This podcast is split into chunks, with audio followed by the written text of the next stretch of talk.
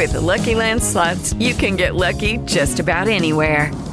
This is your captain speaking. Uh, we've got clear runway and the weather's fine, but we're just going to circle up here a while and uh, get lucky. No, no, nothing like that. It's just these cash prizes add up quick. So I suggest you sit back, keep your tray table upright, and start getting lucky. Play for free at LuckyLandSlots.com. Are you feeling lucky? No purchase necessary. Void where prohibited by law. 18 plus terms and conditions apply. See website for details. Hello, it is Ryan, and I was on a flight the other day playing one of my favorite social spin slot games on chumbacasino.com. I looked over the person sitting next to me, and you know what they were doing? They were also playing Chumba Casino. Coincidence? I think not. Everybody's loving having fun with it. Chumba Casino is home to hundreds of casino style games that you can play for free anytime, anywhere even at 30,000 feet. So sign up now at ChumbaCasino.com to claim your free welcome bonus. That's ChumbaCasino.com and live the Chumba life. No purchase necessary. VGW. Void were prohibited by law. See terms and conditions. 18 plus. Radio, radio. Informazione locale. Buonasera, bentrovati all'appuntamento con l'informazione locale su Radio Icaro. La Polizia di Stato, nell'ambito di una serie di controlli in edifici occupati abusivamente, questa mattina ha eseguito un intervento nell'immobile abbandonato di via Ugo Bassi, a Rimini. All'interno avevano trovato rifugio diverse persone che sono state allontanate dagli agenti. L'ennesimo episodio che ripropone il tema della riqualificazione dell'area, il servizio di Simona Mulazzani non sono state in alcun modo dissuase dalle grandi scritte che mettono in guardia dai pericoli di crollo, dagli accessi chiusi e dalla vigilanza privata le 20 persone che avevano trovato rifugio di fortuna nell'immobile abbandonato di via Ugo Bassi a Rimini di fronte allo stadio Romeo Neri. Gli agenti della polizia hanno eseguito un controllo trovando all'interno diversi bivacchi una situazione di assoluto degrado. Le persone rintracciate, tutte denunciate per il reato di invasione di edifici, sono risultate straniere di cui cui una sola comunitaria. Tutti sono stati accompagnati in questura per gli accertamenti sulla regolarità della loro posizione. Nella struttura c'erano anche due minorenni affidati ai servizi sociali. La situazione è stata più volte segnalata dai residenti che manifestano una crescente preoccupazione per la presenza in quell'area di persone poco raccomandabili e più volte negli ultimi mesi gli agenti hanno fatto controlli. A quest'ultimo era presente anche Marco D'Adalto, responsabile del progetto Rimini Life e referente di Asi, proprietaria dell'immobile acquisito all'asta nel 2021 per 14,5 milioni di euro. D'Adalto ricorda gli sforzi economici che Asi sta compiendo per garantire sicurezza al luogo, dalla vigilanza all'illuminazione esterna, sabotata e danneggiata, ricorda proprio negli ultimi giorni e coglie l'occasione per rilanciare Rimini Life, il progetto di riqualificazione dell'area che prevede residenziali, servizi e un supermercato non ha trovato finora una buona accoglienza da parte dell'amministrazione comunale. Confidiamo, afferma D'Adalto, che possa decollare il dialogo con la Giunta perché il progetto ha risposte efficaci. Saremo pronti, dice ancora, a partire nell'immediato e annuncia che a settembre sarà organizzato un nuovo confronto coi cittadini.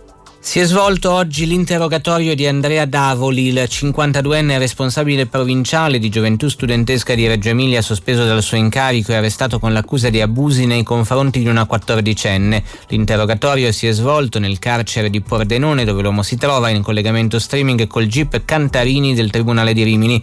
Tra i fatti denunciati c'è infatti un rapporto in un albergo riminese lo scorso aprile durante un ritiro spirituale in preparazione della Pasqua. Davoli, docente di religione e difeso dall'avvocato Liborio Cataliotti, che ne ha chiesto gli arresti domiciliari a Caorle dove l'uomo domenica era stato arrestato a casa dei genitori. Il giudice si è riservato la decisione. Il punto centrale della linea difensiva per ridimensionare le pesanti accuse è nell'aspetto che la giovane fosse comunque consenziente.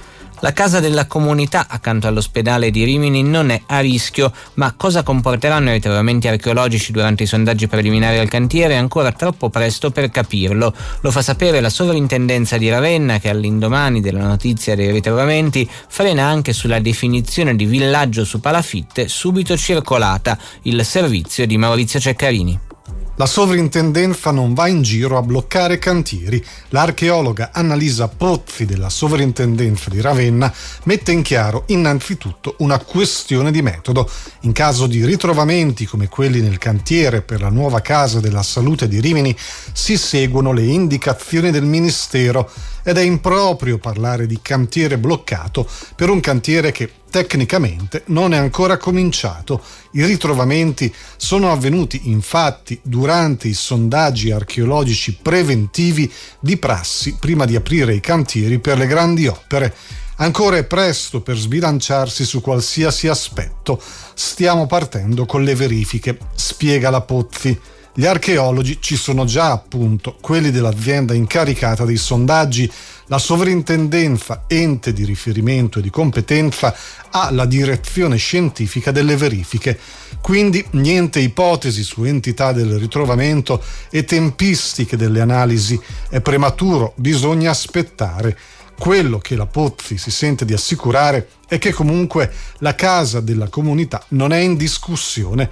Il materiale infatti viene asportato completamente in altri luoghi con le dovute attenzioni e piedi di piombo anche su ipotesi come quella del villaggio di Palafitte, suggestiva ma non supportata al momento da validi elementi. Quel che è certo è che sarà un'importante testimonianza della Rimini che c'era prima della città romana, probabilmente la più conosciuta, ma non la prima. Siamo in epoca preistorica, spiega, un'epoca da cui però difficilmente ci si possono aspettare strutture relativamente integre come la domus del chirurgo. I materiali, infatti, sono in più avanzato stato di deperimento. Il ministro delle infrastrutture Matteo Salvini è stato tra gli ospiti oggi al meeting di Rimini in un incontro dedicato alle risorse PNRR.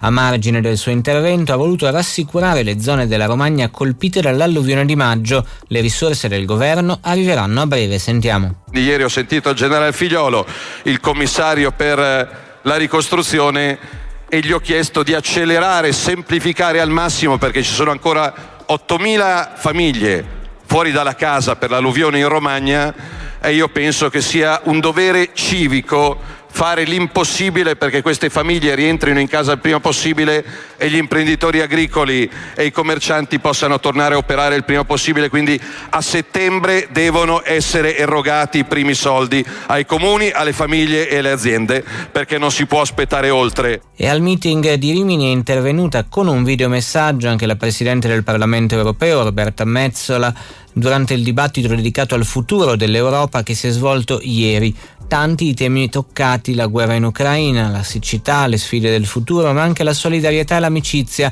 come quella vissuta in Romagna proprio dopo l'alluvione. Sentiamo. Europa Unita, nuove energie per il vecchio continente è il titolo del dibattito che si è svolto martedì 22 agosto al meeting e che ha messo al centro il futuro dell'Unione Europea in un momento di grosse crisi. Tra i relatori anche il ministro per gli affari europei, le politiche di coesione e il PNRR Raffaele Fitto che ha posto il tema del problema della governance. L'incontro si è aperto con un videomessaggio della Presidente del Parlamento europeo Roberta Mezzola. La Presidente ha rivolto un messaggio ai cittadini romagnoli vittime dell'alluvione in questa regione, l'Emilia Romagna, colpita dalle devastanti inondazioni nel maggio scorso, è stata scritta una stupenda pagina di generosità che tengo a menzionare con la mia ammirazione per i cittadini delle zone colpite e l'operato della protezione civile e delle autorità italiane.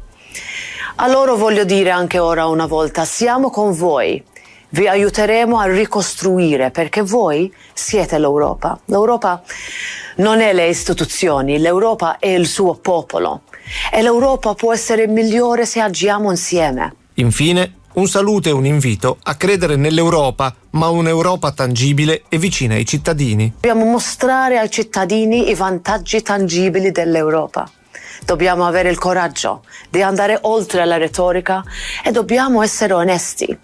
Onesti su dove abbiamo fallito, ma onesti anche su dove abbiamo avuto successo e abbiamo molto di cui essere orgogliosi. A un anno dalle elezioni del Parlamento europeo, questo è il messaggio che voglio portare ai cittadini. L'Europa è la vostra voce. Questa era l'ultima notizia, per tutti gli aggiornamenti in tempo reale vi rimando al nostro sito newsarmini.it e ai nostri telegiornali 19, 15 e 20 e 15 su Icaro TV canale 18 del digitale terrestre. Buon proseguimento d'ascolto. Radio Icaro, l'informazione continua.